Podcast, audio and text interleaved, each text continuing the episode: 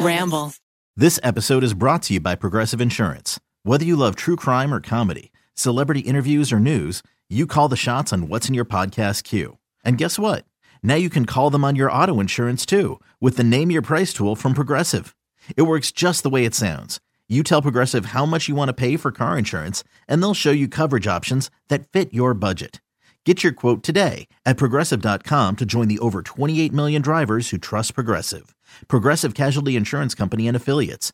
Price and coverage match limited by state law. Bada bing, bada boo. Welcome to this week's main episode of Rotten Mango. I'm your host, Stephanie Soo, and today we are back with another ad free Spooktober main episode. Now let's get into it. This case is called the Chinese Ripper. Like, think Jack the Ripper, but in China. Now, Huh. in a small town in China, there were rumors circulating. Did you hear about the last one? The police were freaking out. No, I swear, they searched the entire house, but they couldn't find it anywhere. What are you talking about? What couldn't they find? The woman's breasts. They were gone. Her hands were gone. All of her private parts were taken by the killer. Really? I heard the killer even made a cup of tea in her house and drank it before leaving. How do we not get murdered? What do we do?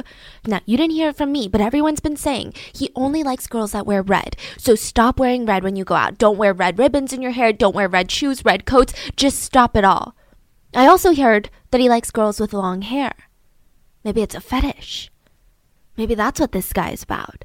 All of the local schools, they started freaking out as well. They had heard the rumors. Now, it wasn't confirmed by the police, but how can you hide the fact that people were dead? How can you deny that these women were found murdered in their own homes? So they start holding these emergency PTA meetings. Faculty, teachers, parents, students, they were all mandatory for attendance. The schools were focused on self protection. How can the students be safe on their way to or from school? They had no idea that during their meeting discussing how to get away from who they called the Ripper, that he was there. One of the dads. He was standing in the back of the class, intently watching, listening to them on how to get away from the serial killer, debating if one of them was going to be his next victim. As always, full source notes are available at rottenmangopodcast.com, but I will warn you, a lot of the sources linked are going to be fully in Mandarin. Now, I'm Korean, so I had the help of my fiance's sister, Tiffany, translate all of this because I didn't want my fiance to know what we were talking about. I wanted to, because, uh, you know, if you know the story, you don't have. I guess like your true emotions don't show and like how you feel about it. She said that she had nightmares afterwards. This girl is not into true crime. She doesn't watch like I don't know investigation discovery. She doesn't watch Netflix true crime documentaries. Like Money Heist is the scariest thing that she's ever watched in her life. And she said that she had nightmares for days after researching this case with me. So let's get into the case. Now the Ripper is called Gao Chengyong, and this is a serial killer case. So I'm going to start with his childhood. It's the only way it's going to make sense for you. And now Gao was born in this really small town in China. He actually was a twin. He had a twin brother, and he was the youngest child. So he had five older sisters, two older brothers, and now with the twins, the family has five daughters and four sons. It's a big family. When Gao was really young, his mom ended up dying. So all of the children, I mean, they were just raised by a single dad. And it was really traumatizing for Gao to lose his mom, but his dad really stepped up to the plate. He really devoted a lot of time, attention to make sure that the kids were successful. Well, some of the kids mainly his sons. Okay, so this is the type of family where it was definitely more common back then, but Gao's family was very strong in the belief that men were better than women. It wasn't even a conversation to them. It was like a fact of life that women are inferior and they shouldn't really be treated with respect. Now, none of the five sisters were shown respect by their own dad or their four brothers, even the younger ones. So Gao just kind of grew up thinking, well, this is how you treat all women, just without respect. He was raised thinking that just by existing, just by breathing air with his little ding dong, he was better than all women in general. He didn't necessarily go out of his way to show any type of alarming behavior. Like he wasn't going up to his sister saying, hey, you suck. You should be paid less. Like none of these red flags, but it was his just thought process. Mm-hmm. It was just something that he took for granted. Now, regardless, the family was still pretty well respected by the community. You know, they weren't rich, but they were nice people. They were they were actually from a very poor family, and their main priority was education. They were really strict about it. They had these really crazy rules. They had a list that Gao would have to follow every day, and it all stemmed from the fact that Gao's great grandpa was successful in the highest imperial exams.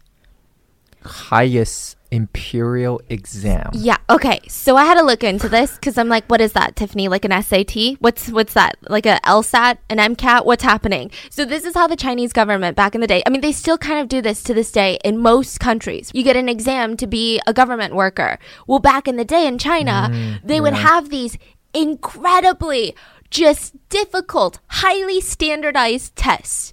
They still have a version of this, but it's nowhere near as insane as it used to be. So when it first launched, it was a hit. Like it was a really woke thing to do because back then in like the dynastic period, I guess everyone was just like, "Hey, you're my son, so you're going to get whatever job you want." I mean, it was just reeking of nepotism. So when China launched this program, all the other countries were like, "Hey, that's kind of cool. We should do something like that. They actually influenced uh, the US to create a standardized test for government workers. A lot of European countries came up with their own test based off of the Chinese test. Wow. Yeah. But back then, those tests were like everything. You pass those tests, you're gonna be rich and famous. Like that's the only goal in life. Yeah. And the whole thing was just trying to find government workers for skill, for merit, rather than who they were born to. And it was not easy. Like this is this is the golden test. You pass it, like you said, you get everything you want in life. So it's mm-hmm. not easy to pass. It's like the SAT, but a million times harder. You were locked into this tiny cell for one to three days, which is probably how long one of the tests would take. That's all you do. For three days straight, you take a test that defines the rest of your life, okay? And usually, Yeah. sorry, sorry. No, sorry. no, I love it. usually, if one per you win, uh, Uh-huh. you became there's like a zhuangyuan, which is number one Yes. of that year. Yeah. If you become number one, the whole town that you're found, uh, you're from, Mm-hmm. become like the holy location. Like people will go there. Like so and so was born in this town. This is crazy. So it's like everybody feels like they just won, you know, something huge. Yeah, I heard like the towns root for you. They send people off to take the test. yes. And like everyone in the town is like supporting that person while they're studying. Yeah. I mean, it's it's interesting, right? I was gonna say bizarre, but it is interesting. Now, inside this tiny cell, you had a water pitcher, a bucket for poop, because this is back in the day, bedding on the floor, and you can bring your own food and pens. Now, if a candidate died inside the testing facility, which honestly happened frequently, they wouldn't shut the test down. No, no, no. They would wrap his body in a straw mat and just toss him over the walls. They said, Shh, don't disturb the other test takers. They gotta focus.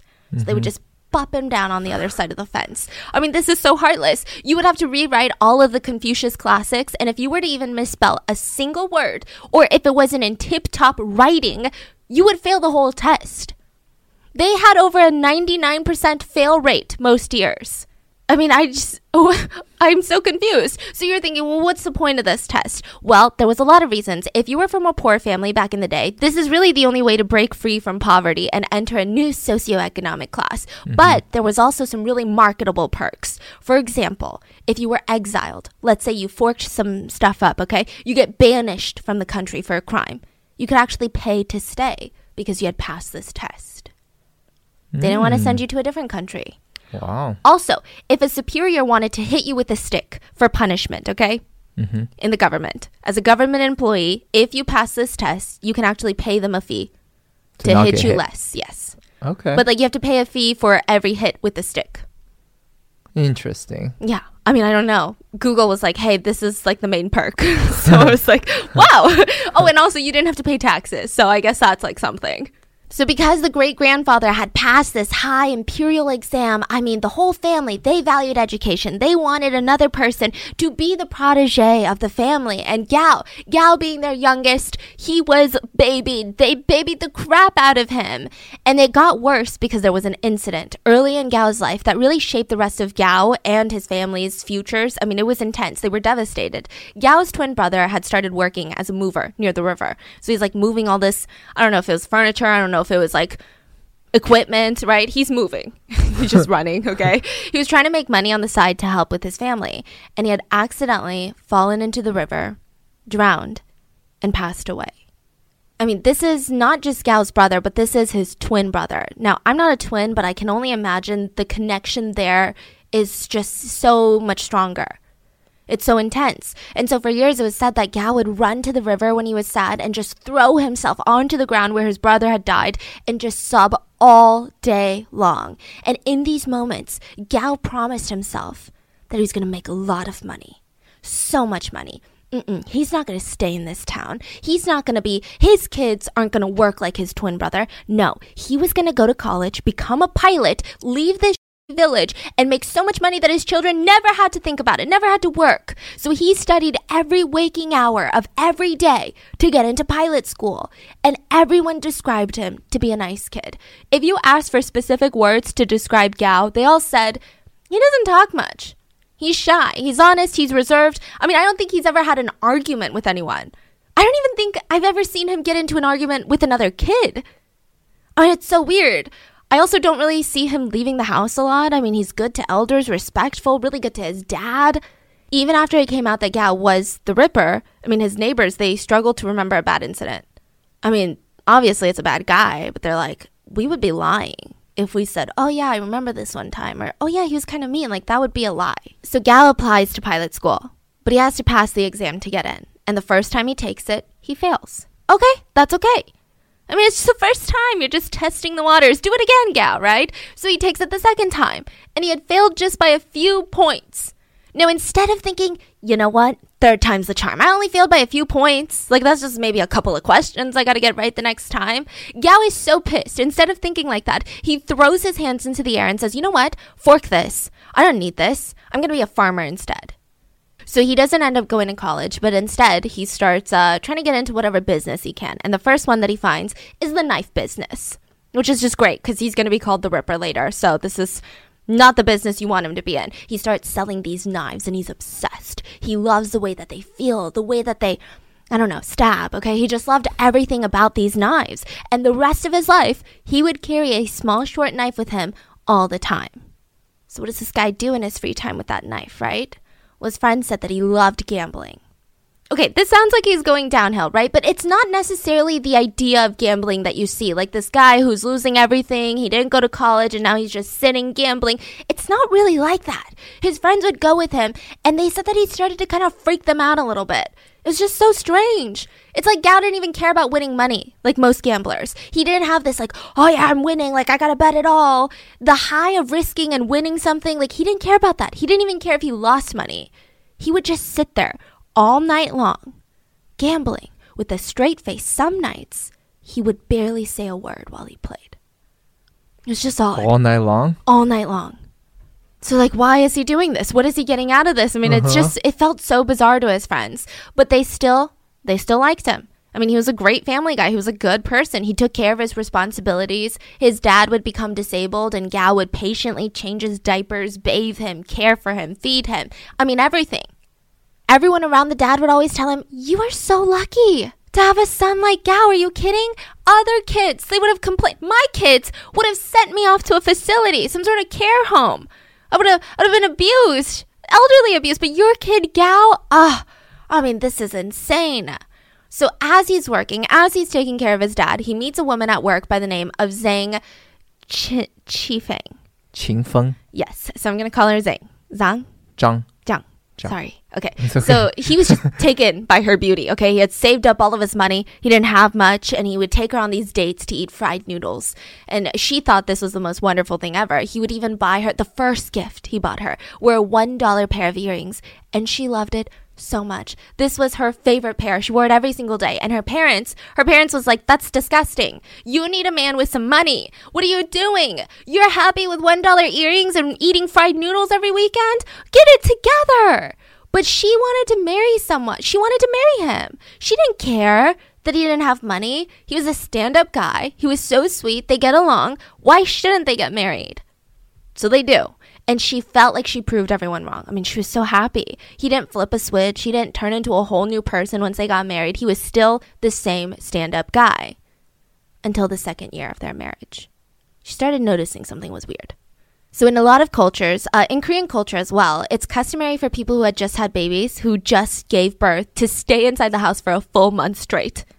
Listen, I don't know. Maybe their maternity leaves are a little bit different there because that sounds impossible in the US, but you don't leave for anything. Yeah. You don't even stick your head out the window. You just spend a whole month bonding with your child. It's better for the immunity of your child and for you because apparently, right after you give birth is like the weakest point of your life. So you need to nourish your body, get back to full health. You can't be exposed to anything that you can't control. You only eat like the nasty Asian soups that taste so bad, but apparently are filled with superfoods and medicinal properties. That's it. So she does exactly that. After their first son is born, she's home for the next month straight, not leaving for even a day. Now that's bizarre. She usually leaves, you know? She runs errands, she goes to work. So she starts noticing a lot of things at home. Since all she has is time and she's just at home, the Gao would just be gone for days at a time. Even during the yeah time the baby was born? Yeah and she thought it was weird but okay you know it's it's I mean she's confused. She's honestly angry. Where could he possibly be leaving me alone with our baby our newborn? Like i gotta cook but i can't cook because i have this newborn. How am i gonna feed myself? I can't even go out and run errands or even go to a restaurant and get food.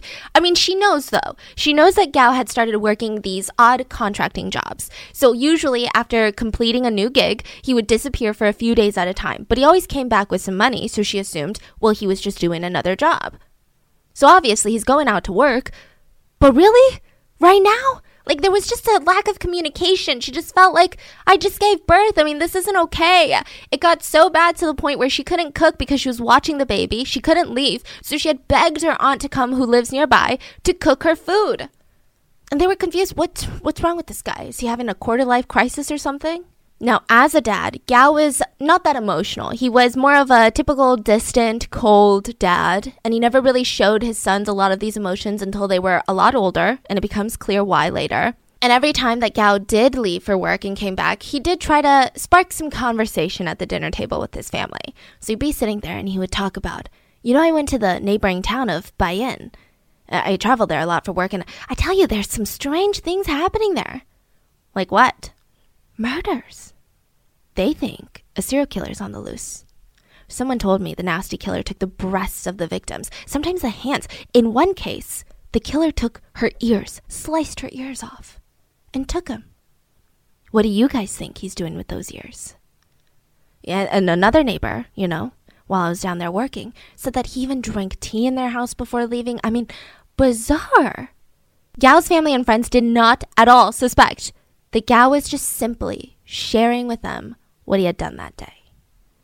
Let's talk about the crimes. The first one took place around 3 p.m., and I think that's what's interesting about the Chinese Ripper is that he strikes during day. Sometimes early in the morning, like when it's bright out, when the sun's out, buns out, like people are still walking around, going to work, getting ready for work, and that's when he strikes. It's bizarre. So, by a 23 year old woman, she was a single lady living in a small apartment with her mom and her little brother. And she had just taken this job working at a factory and she handled lead and zinc. I mean, it's a hard job. But whenever she wasn't working, she just never complained. She loved to dance, went to those dance competitions at the factory. Yeah, they had dance competitions. She loved it so much, she would keep the little fake flower trophies that they handed out. And she always wore white shoes. Now, this girl does not come for money, right? But she kept her white shoes super clean. I'm talking tip top shape. And bai in Chinese means white. Bai, yes. So everyone called her Little White Shoes because she always wore those little white Aww. shoes and her name was Bai. Now, Gao didn't live in this part of town, like I said. He lived in the next town over. So that day in May, he decides to try and driving to local different towns to see if there's any opportunities. He wants to break into people's houses to steal their things. He just wants to do a little couple of burglaries, couple of home invasions, nothing out of the norm. So as he's looking around the neighborhood, he passes by an apartment that Bai and her family lived in, and it looked like she was alone and she was knocked out. She had just gotten off her shift. She's deep in sleep. And he thinks, perfect. It's going to be a quick steal. I'm going to break in, steal all of her things. She might not even wake up while she's being robbed. Like, how funny is that? But when he enters the apartment, starts rummaging through her things, she wakes up, okay? Because are you kidding me? And Gao reaches over onto the desk and sees a radio. He turns the volume to max, and now there's music blaring, blasting through the whole apartment. I'm sorry, this is like Nightmare Central. So Bai is waking up. She's confused. Why is there music blaring in my apartment? I can't hear anything. I am like a little bit hazy because I had just taken a nap. And under the veil of this loud noise, he sneaks up behind her and starts stabbing her to death.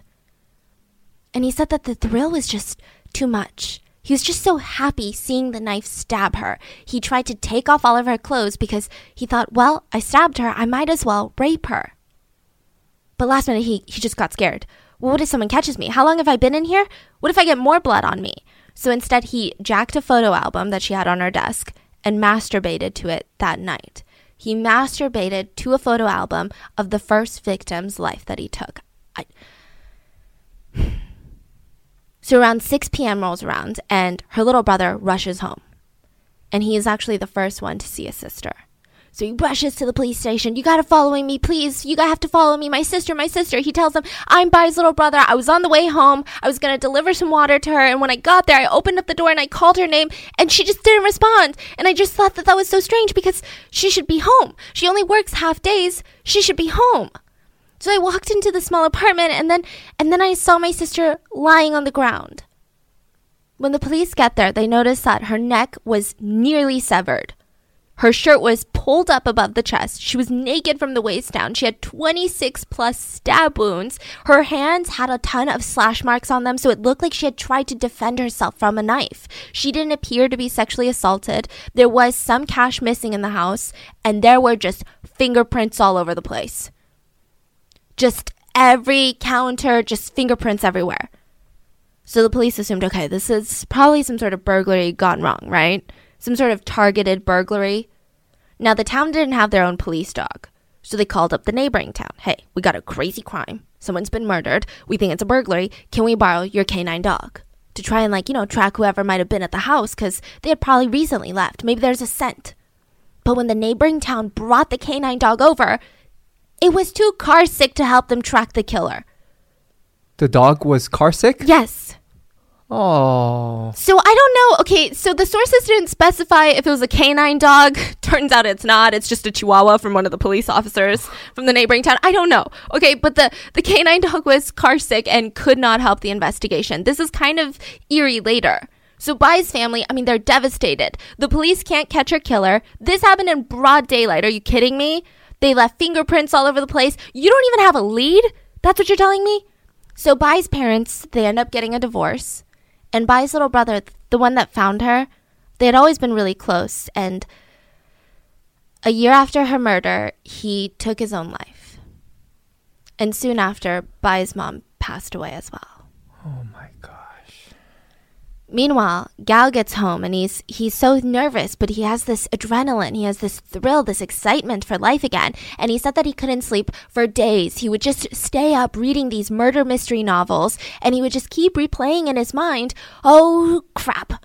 What if they bring the canine dogs? That was like the one thing that Gao was terrified of was canine dogs because every book that he had read, every police book that he had read, the dogs always led the police straight to the killer sometimes even the killer's front door. The dogs were that good. He had no idea that they already tried bringing in a dog, but they were too car sick. Then his second murder. Again in broad daylight, 2 p.m., a 19 year old girl was living in her work dorm. Now, she was working at a cafeteria of the town's electricity building, and they had given her, hey, you can stay in this dorm while you work, right? Now, she had originally been from a farming village, wanted to get into the city, trying to find opportunities, trying to send money back home for her family, and her employer and her new coworkers all said, you know, she was quiet, but she worked so hard. But one day they found her. She wasn't at work. Well, let's go to the dorm room. They opened up the door, and she was found with her neck almost completely severed, with 36 stab wounds, and an ungodly amount of evidence left at the scene. I'm wow. talking a huge mess was left, a mess of fingerprints everywhere. There was also sperm left. I mean, just DNA central. Now, this is back before DNA testing was the way that it is now, but compared to other crimes, this one looked like it was done by somebody who wasn't thinking. Maybe this is an amateur. Because, I mean, you still don't want to leave your DNA all over the place. Mm-hmm. But even then, the police don't catch the killer. I don't know if this has anything to do with the socioeconomic status of these, you know, women or the fact that maybe they were just women because even Gao's family thought that women were less respectable than men, right? I'm not sure. They did not catch him. Three years later, the Ripper strikes again. So Gao happened to be working out of town on a contracting job. Now, this is a few towns away from where his house is, and he's he's getting antsy. It's been three years since his last kill, and he was bored. His family's not here, he's away from his kids. And one morning he wakes up before work. he grabs his knife and his rope and he starts following a young girl by the name of Lee. She was walking around town and he stalked her from behind, stalked her through the bushes. And when she finally starts walking towards her house, he starts trailing her closer and closer. And when she opens the door to her apartment, he pushes her in and forces his way in with her. So she starts screaming, What do you want from me? And he's like, Give me your money. He ties her up, and Lee starts screaming. I mean, she was terrified. And he claimed at that moment, because she's screaming, he was going to murder her. So he did. And then he raped her corpse. So this guy's a, a necrophile. Now, the police were called to the scene later that day, and they were able to collect sperm samples from the body because she was assaulted, and the DNA matched the previous murder. They also linked him to Bai's murder through the fingerprints. So I'm not sure what's going on, but they still don't catch him. And it just kind of like sparked something in Gao because the upcoming year he goes on a killing frenzy. And he said to the police later, I just get so irritated if I don't kill someone. So his fourth murder was January. There was a 29 year old by the name of Yang who at 4 p.m. she was home alone when there was a knock on the door. And she opened it up and it was it was kind of awkward because there was a guy standing there and she's like, "Hey, what's going on? Right? What do you need?" And he's not really responding, so she's saying, "Oh, oh, it's not me. Are you looking for my husband?" Cuz I mean, why would this man be visiting her? It's probably for her husband. And he's like, yeah, yeah, I'm looking for your husband. Oh, I mean, okay, well, why don't you come in? Let me give him a call, see if he's expecting you. So she lets oh him God. into the apartment, and later she was found by her husband, murdered. She was completely naked, her throat had been cut, stabbed 16 times, and when the police get closer to her face, they started freaking out. They had never dealt with something like this before.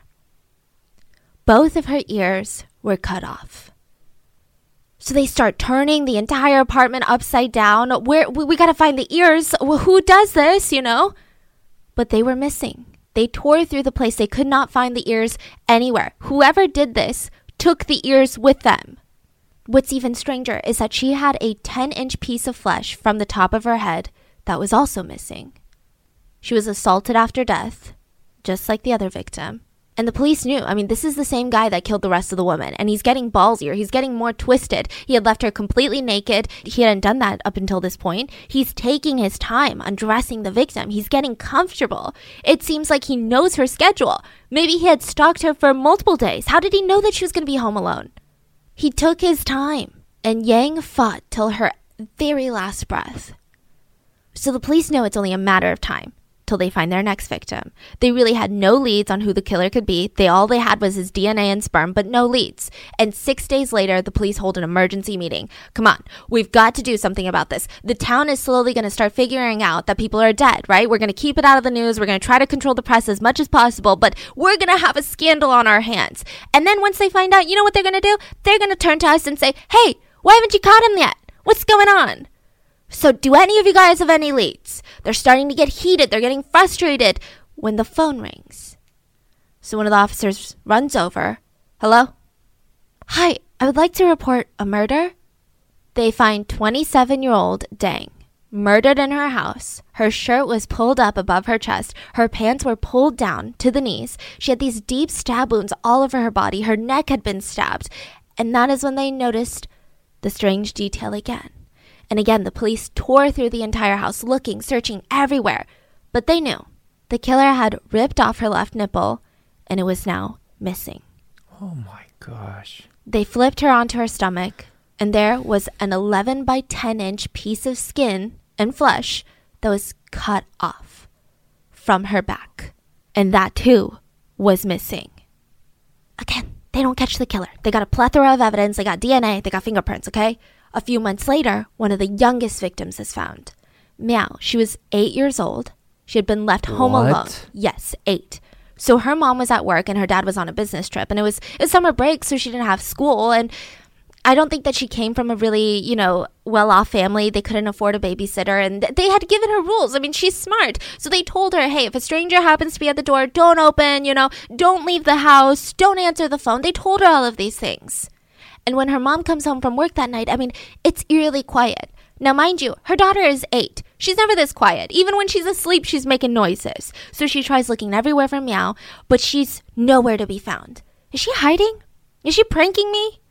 So she walks over to the big closet that they have, the big wardrobe, opens it up, and Miao is laying slumped up against the wall with a belt around her neck. She had found her own daughter laying in a pool of blood, murdered in her own house. She was naked from the waist down. She had a belt tied around her neck and she was brutally sexually assaulted. Oh my god. What was really odd about this situation, I mean, they knew it was the Ripper, and it was odd that he chose an 8-year-old. So he had been targeting like women in their 20s, even in their 30s, right? But this is this is an 8-year-old. What is happening, right? The police noticed a cup of tea that was left on the counter. So they asked the mom, "Ma'am, did you have tea this morning before you left?" "No, no, no I I always do the dishes before I leave." Well, does your daughter drink tea? Maybe she drank it before she left or before she was, you know. Maybe your daughter drank it earlier today? No, my my daughter doesn't drink tea. So that means whoever did this got thirsty after his brutal murder, had waited around in the house to boil water, make himself a cup of tea, and drink it calmly, leisurely, before leaving. They took the teacup into evidence, and sure enough, Gao's fingerprints were all over it. So again, they knew it was the same killer as all the other murders, but now he's targeting younger and younger victims. Now, what's a weird fact is that Miao only lived about 65 feet from the second victim. Like literally the apartment building right across. So the police are looking into it. Does that mean anything? Miao's mom said that her greatest regret in life was not deadbolting her daughter into the house. She had thought about it. That's the worst part. She had sat there and thought about, okay, well, it's going to make it so much harder for someone to get into the apartment. But what if there's a fire? Or what if what if Miao has to run out for whatever reason? It's going to be harder for her to get out of the house. So last minute, she decided against it. And every day for the rest of her life, she said she will always think, what if I had done that? Would, it, would that have saved her life? Later that year, Gao wanted another victim. This would be his seventh. On the day of November 30th, he snuck into the house of Chu at 10 in the morning, so broad daylight, slit her throat, and started to stab her all over her body. She was stabbed 22 times. When the police get to the scene, they were they were shocked. They thought that they had seen it all. But just like the other crime scenes, they start tearing through the apartment. We have to find it. Where is it? She was missing both of her breasts, both of her hands, and all of her genitals were gone. Oh my god. The police are starting to freak out even more. I mean, what is the killer doing with these things? Is it some sort of sick trophy? Why is he doing this? Is it is it for us? Is it for the sensational aspect? Is he trying to get into the news? What's happening? The Ripper would later tell the police, No, I'm not taking those. It's not some sort of trophy. It's all for revenge. The more the victim tries to resist me, the, the angrier that I would get. And the more angry I felt, I just wanted to chop off more and more body parts.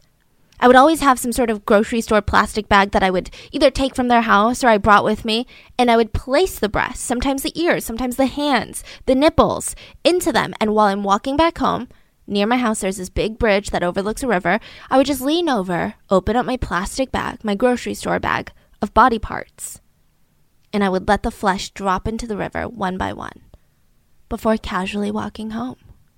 He doesn't even take it back. No.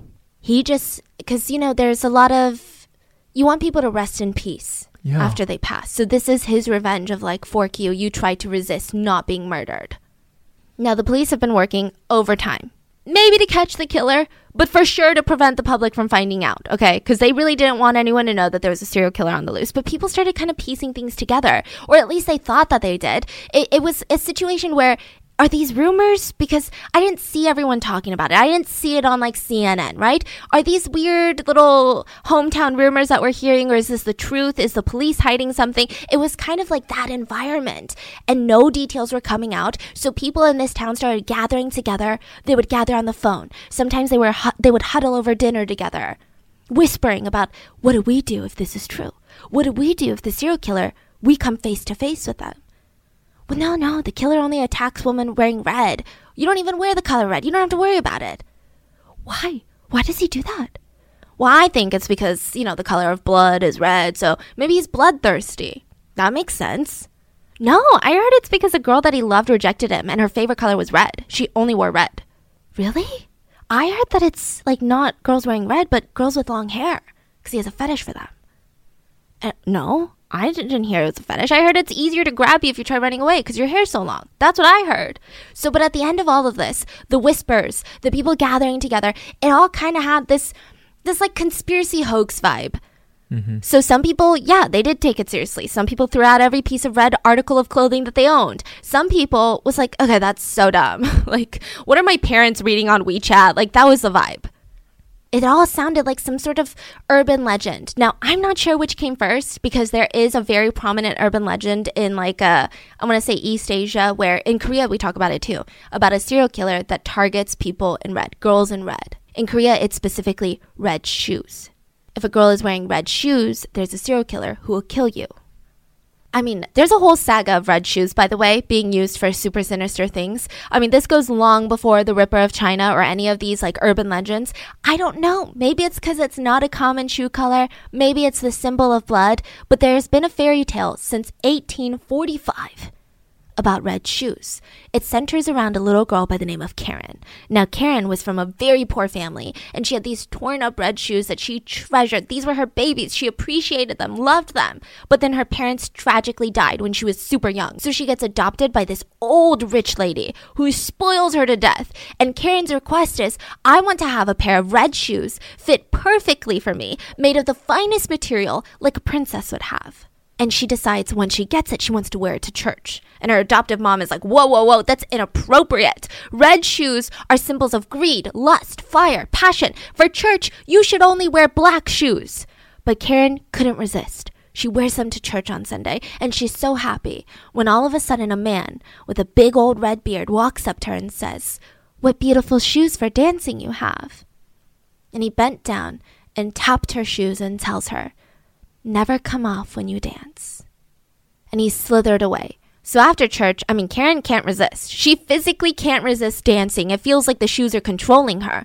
So she's able to take them off. She becomes obsessed with them. Even when her adoptive mom dies, Karen doesn't go to her funeral. No, she goes dancing with her red shoes. But this time, she can't stop dancing. And an angel appears and tells her, You will have to dance forever, even after you die. You are the warning of vanity to all children and she begs, Please, I'll do anything, I'll change. But before she can get an answer from the angel, Karen's feet dance away in a waltz. In a twerk, she twerks away. Twerks all the way to an executioner and says, Please, please do something. I can't stop dancing. My feet won't stop. And so she begs him to amputate her legs off. And when he chops off her feet, the shoes and the feet still keep dancing. But that's not all it's not Alice in Wonderland. Uh, it's it's Dorothy, right? Well, her red shoes, very famous movie. Uh, Judy Garland wore them. Very famous actor back in the day, actress back in the day, and her shoes were worth close to one million dollars. The red shoes, they were just covered in Swarovski crystals. I mean, beautiful shoes. They were stolen from the museum. Hmm. I mean, just so bizarre. There's like a thing, okay? There's a thing with red shoes. So back to the story. A lot of people took it seriously, a lot of people didn't. And then Gao kills again for the eighth time, November of 2000. It was 10 in the morning when 28 year old Lu was home alone with her one year old daughter and her husband was at work. Gao had crept in to her house and murdered her. So when her husband gets back home from work, he sees his little daughter just bawling her eyes out. I mean, she's one. So he's like, What's wrong? What's wrong? What's wrong, sweetie? Where's your mommy? What's going on? And he's confused. So he rushes into the bedroom looking for his wife, and she's there laying on the bed, eyes wide open, her neck almost completely severed off, and both of her hands were missing. He rushes to call the police and he's confused. I mean, what's what's happening, right? The police, the only witness that they have is Lily, but she's one. They don't want to traumatize her more. She doesn't even know that her mom is murdered. Like she is confused on what's going on. So the police take Lu's husband to the station and they just grill the crap out of this poor guy for 3 whole days straight. You did it, didn't you? Never letting up. But he just was like, I did not kill my wife. Why would I do that? I was at work, check my alibi. It wasn't me. So, as the daughter, let's call her Lily, this is a fake name, right? As she starts getting older, all she knows is that her mom is gone. And she's like, Why do I not have a mom? Why does everybody else have a mom? And where the hell is my mom? She somehow finds out, like through the grapevine, that her poli- the police had questioned her dad for three days straight. So she keeps thinking to herself, Why would the police question my dad? I mean, there's got to be something weird. There's got to be a reason. And she starts getting suspicious of him. So she would live for years thinking that her dad had something to do with her mom being gone. and they would just fight nonstop. She would accuse him and kept asking him things like, Where's my mom then, huh? Where's my mom? Even the neighbors recalled that they would fight so loud you could hear them through the walls. And her dad was just trying to protect her. Didn't want to tell her what happened. Now, the creepiest thing is that Gao would later move into this exact apartment building where he murdered Lu. Six years What? later. So his son, Gao's son, later is about to start middle school. And I guess this apartment was in a good district. So they rent, the whole family rent an apartment just a few hundred feet from Lu's apartment. And they stayed for years. And the neighbors who had been around since Lu's murder six years prior, they're meeting this new family, the Gao family. And they felt like, wow, the head of the house, the guy, Gao is nice, he's quiet, doesn't really want to chit chat, but is always out of town for work. They mainly hung out with Gao's wife. Now I can imagine some of them even told her about the terrible murder that happened in the building six years ago to a woman named Lu. That poor child. My God, imagine the the fear that the woman must have been in in her last moments. They would talk to Gao's wife. So now it's 2001, and the fear for who they call the Ripper, the Chinese Ripper, is high. You know, people are starting to get more and more, oh, whoa, I don't think this is an urban legend. I think some weird stuff's going on. There was a young woman walking back home from her shift at work, and she's married, okay? This is important later. Now, on her way home, she doesn't realize that she's being followed, but she is by the Ripper. When she gets to her apartment door and unlocks it, that's when she notices someone's trying to push her in. That's bizarre. That means they're trying to get in, right? Why would they try to mm-hmm. push her in? So she turns around, does a 180, and she's looking into the face of a man, and she imagines this is probably the Ripper that everyone's been whispering about. So she uses every part of her body. She uses her arms, starts clawing at him, uses her legs, uses all her strength to push him out of the door, manages to slam her apartment door shut and lock it. She gets her ear up to the door and she starts listening. She doesn't have a peephole. Is he gone? Is he waiting for me outside? What do I do? Did he leave? Okay, okay. Heart's racing. Okay, he probably left, right? And as her heart is starting to slow down, she looks up, and in the window, a head pops up, smiling at her.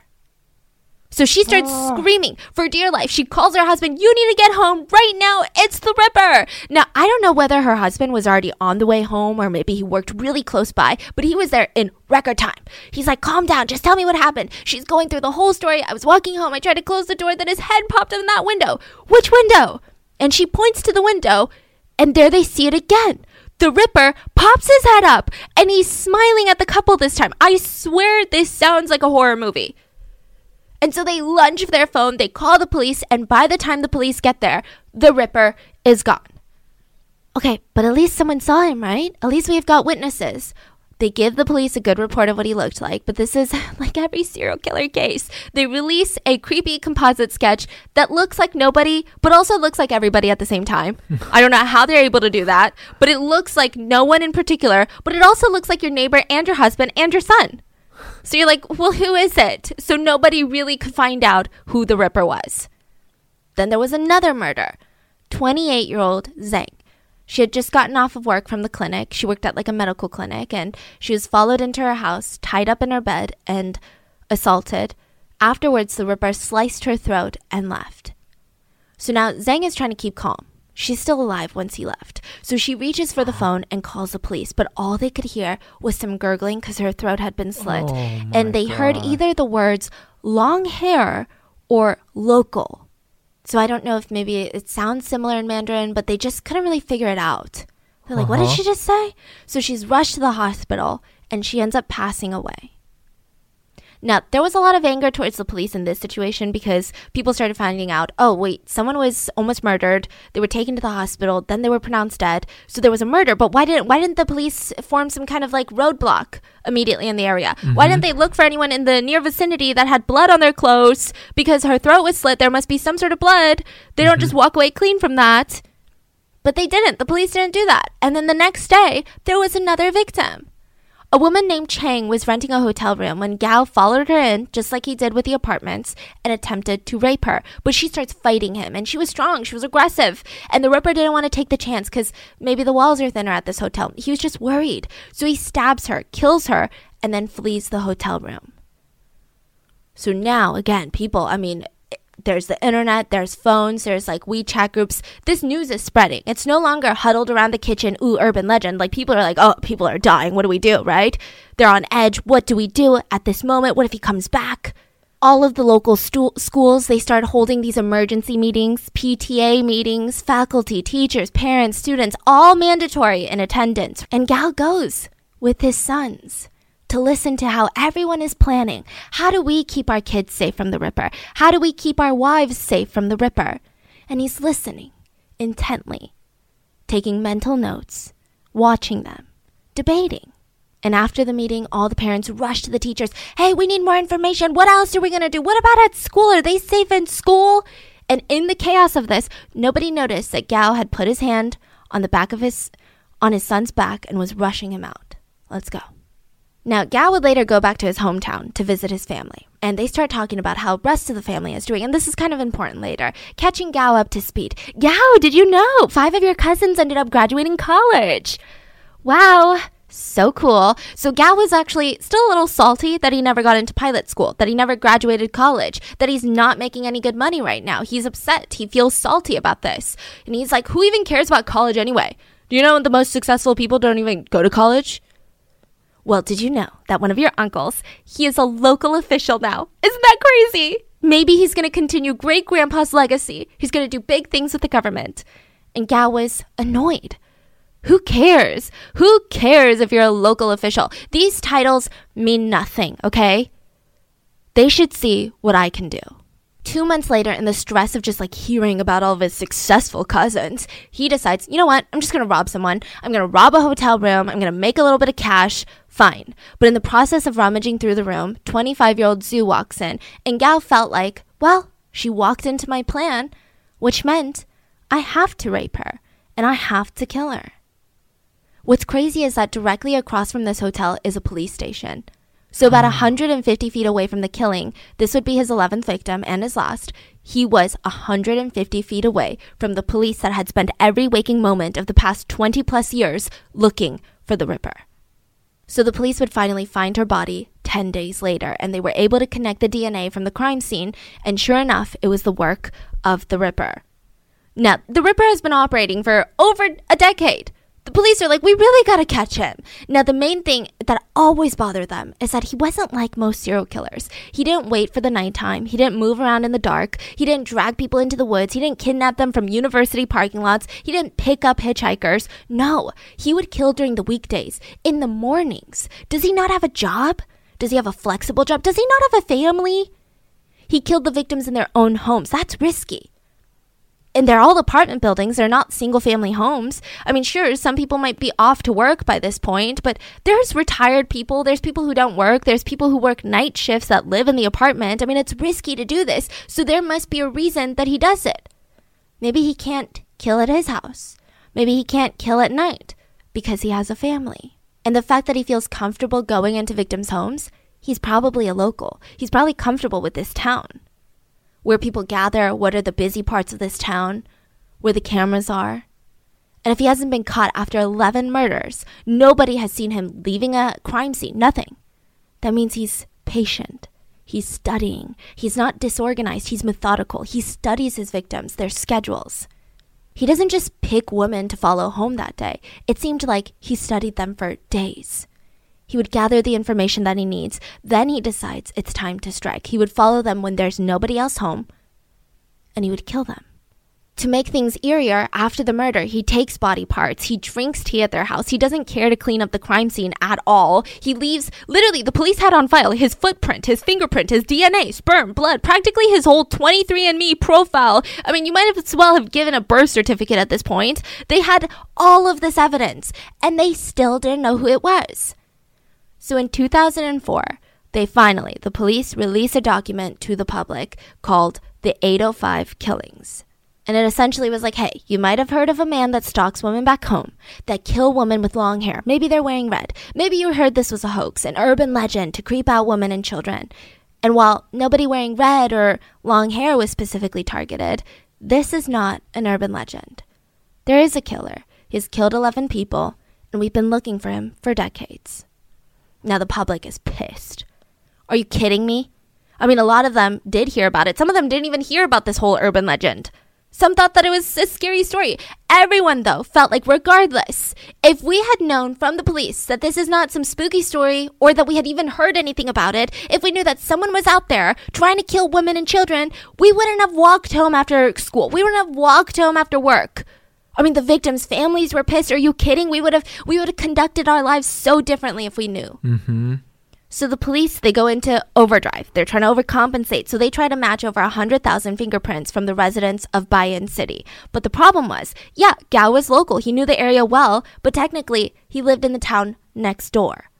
So his fingerprint was not part of the 100K plus fingerprints that were surveyed. Now, it was a tough situation for the police to be in. There were officers that did dedicate their entire careers on this case. So, for example, there was a police officer named Yi, and he had worked for the local police department for 36 years. 28 of those years, he had spent solely on trying to catch the Ripper. So, in 2006, he gets sick with cancer and he was taken off duty. And he wrote a letter to the public that said, To the killer, I couldn't catch you in time. So, to all the victims' family members, I will be guilty for the rest of my life and I am forever sorry. He dedicated his entire career, practically. So now the police document was released in 2004, but the Ripper hadn't killed since 2002. So everyone's thinking, okay, well, maybe they're safe. But they also start getting scared. Why did he stop? Is he going to come back?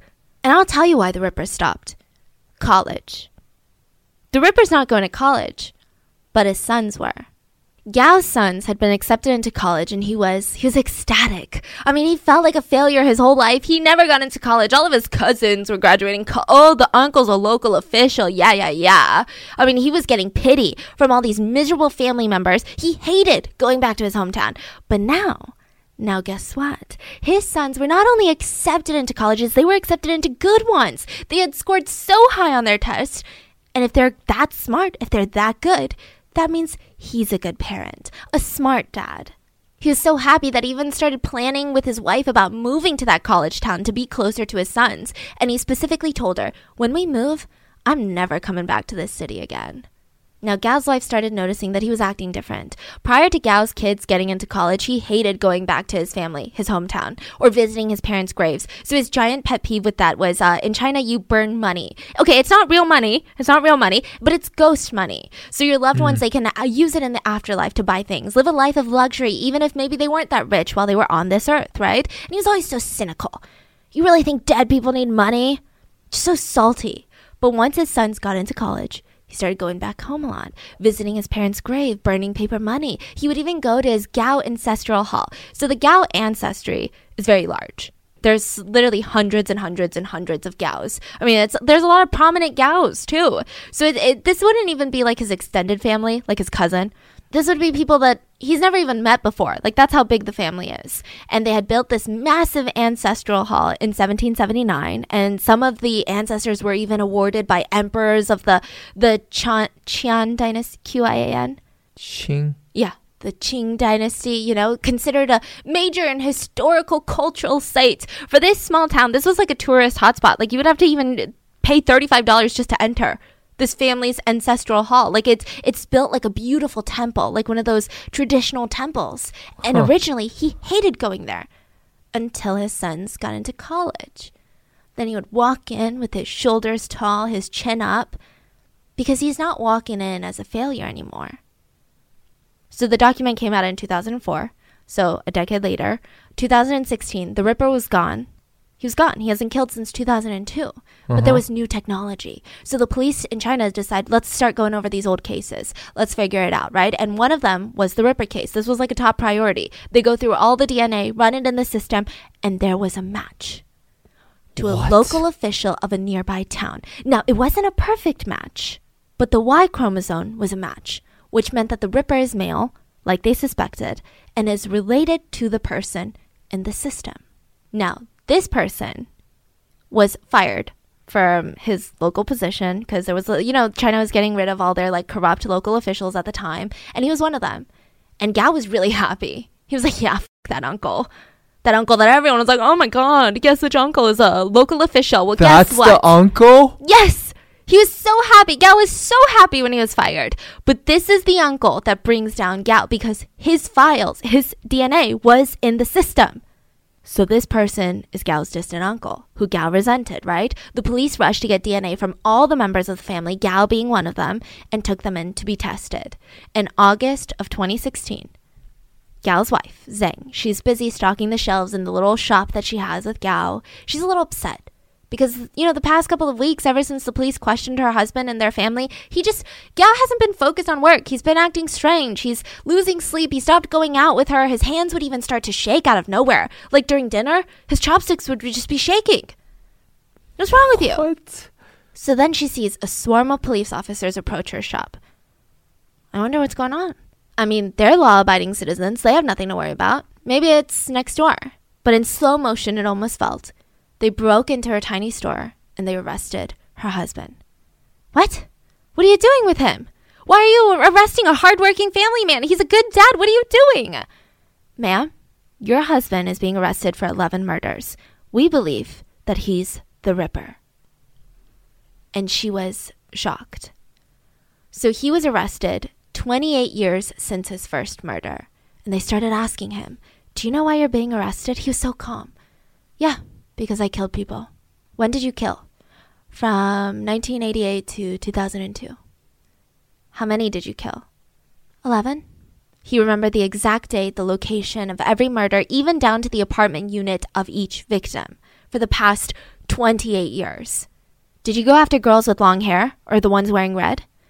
No, uh, my main focus was just young, pretty girls. Why did you do this? Revenge?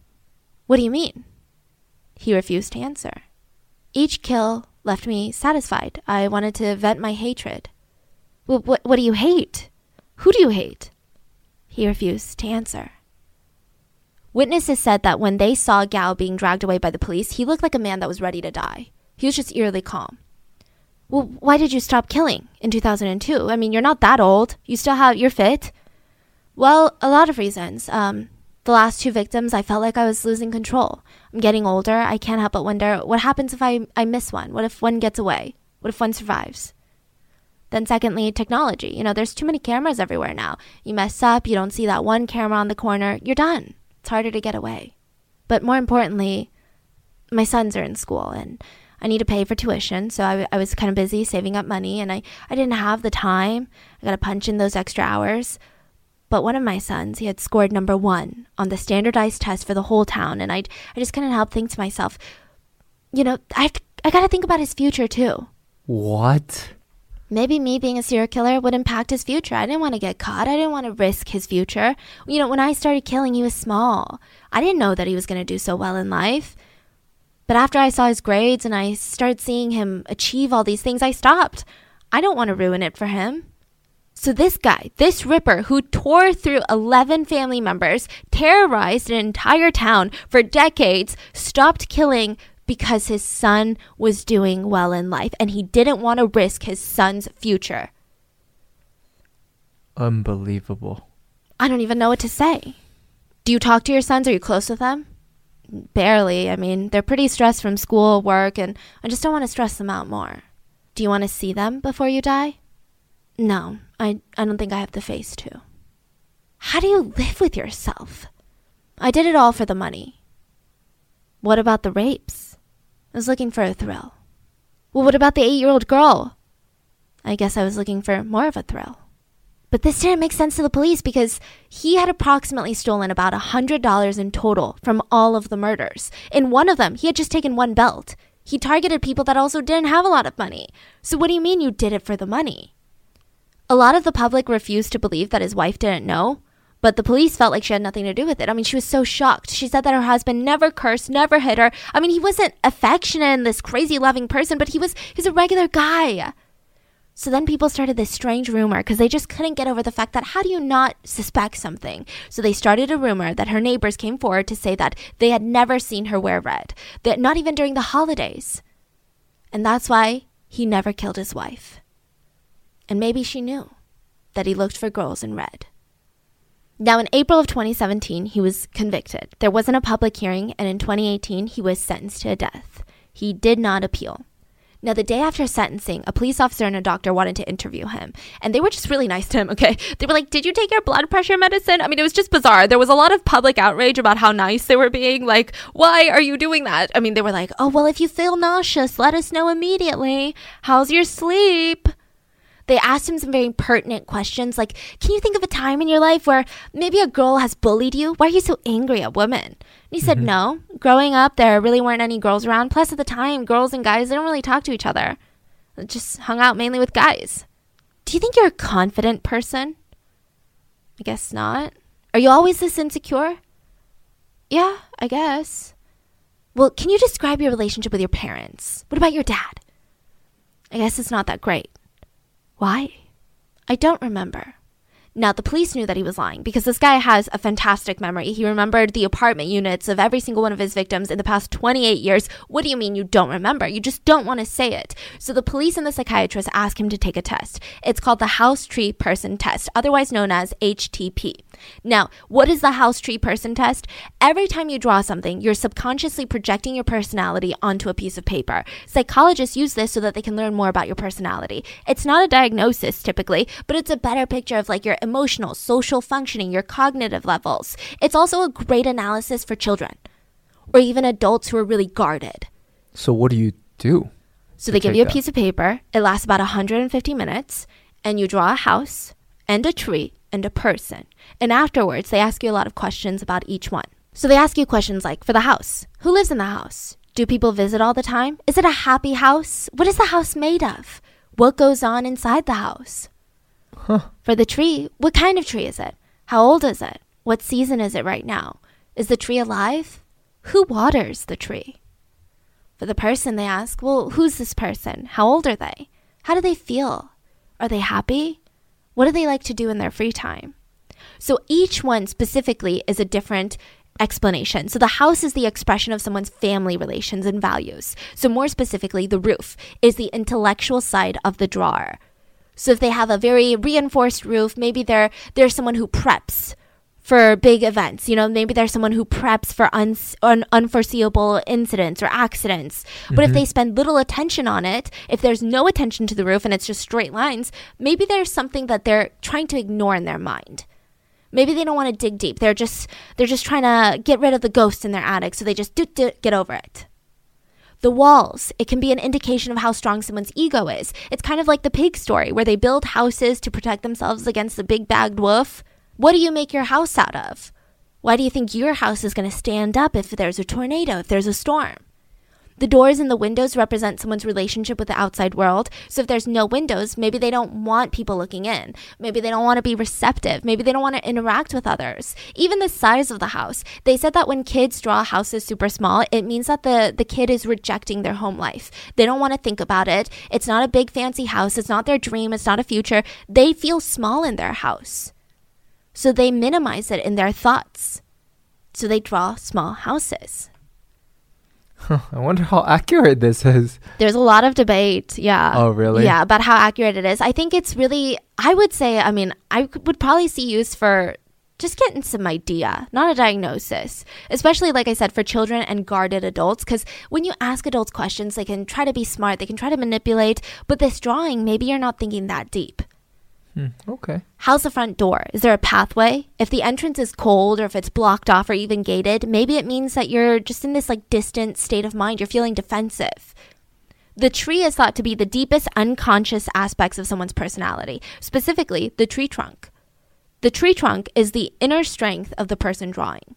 So if it has a lot of dark shading, it might mean that you have anxiety about your own personality, about your own self. Maybe you're scared of what you are capable of doing. Maybe if you have a tiny trunk with large branches, it means that you feel overwhelmed or unsatisfied. You've got all these connections in the world, but your trunk isn't full. You're just unhappy. The branches show a degree of social connectedness. If they're bare, that means maybe you don't have meaningful social connections. If there's foliage, if there's lots of leaves, if there's a lot of connections, maybe you have a lot of love in your life. Now, the person represents the ideal self and how you have social interactions. The arms and the hands of the drawing can indicate a lot. Positions of the hands are they open? Are the fists closed? Are you holding something? Legs also reveal emotions. Are they walking forward, away? Are they facing the drawer? Are they turned to the side? Are they leaning up against something? If someone spends a lot of detail, if a lot of time drawing the details of a face, that means that they feel the need to be socially presentable all the time. They want people to love them. Typically, drawings lacking details indicate depression because you do have 150 minutes to draw. Mm-hmm. So people, you know, consciously and subconsciously, you'll just end up adding a lot of details. Even mm-hmm. down to the location of the objects. They say top of the paper means that they're dreaming. It's an imagination. Bottom is it's it's grounded in reality. Right is future linked, center is present, left is past. If you keep redrawing your lines or if you have one clean line that says a lot, so too many redraws means that you're either insecure or dissatisfied or maybe you're a perfectionist. Also, how you respond to the test is considered. Are you agitated by drawing? Are you happy? How do you feel? So there's a 350 page manual, an interpretive guide in admis- oh administering and scoring the HTP test. Yeah. So it's intense. Now, the person that Gao drew was naked. People thought that was bizarre because, I mean, typically people will draw clothed people, yeah. right? And the house that he drew, this is where it gets even weirder. Now, I'm sure you're imagining what I'm imagining, just like a white picket fence house, a block with a roof. He drew like a temple. And this is in 2016, 2018, really. So it's not the time where people were living in temples. And it looked very similar to his ancestral hall.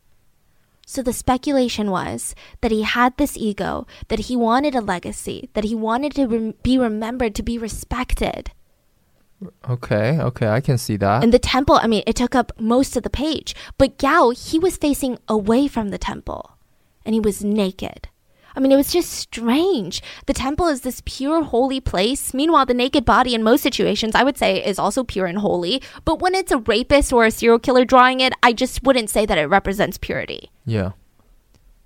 So there was a lot of interpretations about it. I mean, I just think it's fascinating. Like I didn't see that. I saw a lot of examples while I was trying to research this HTP test thing, and mm-hmm. most of them are what you would imagine. But his was a naked person in a temple. Now, during the trial, Gao was calm in such an eerie way. When he was describing the way that he killed people, he would adjust his mic because he wasn't loud enough for the judge. It was almost like he was in a PTA meeting. And in January of 2019, Gao was executed. Now, do you remember Lily, who had been fighting with her dad because she felt like her dad had something to do with it? Mm-hmm. At the point of the trial, I mean, she was old, she was an adult now, and she realized her dad had nothing to do with her mom's disappearance. Her mom was murdered by the Ripper. And she said from that moment, once she found out, she stopped fighting with her dad. They got closer and they were able to find closure together to move on. And that is the story of the Chinese Ripper. Let me know what are your thoughts on this whole case, and I hope you guys enjoyed, and I'll see you guys on Sunday for a mini-sode. Bye!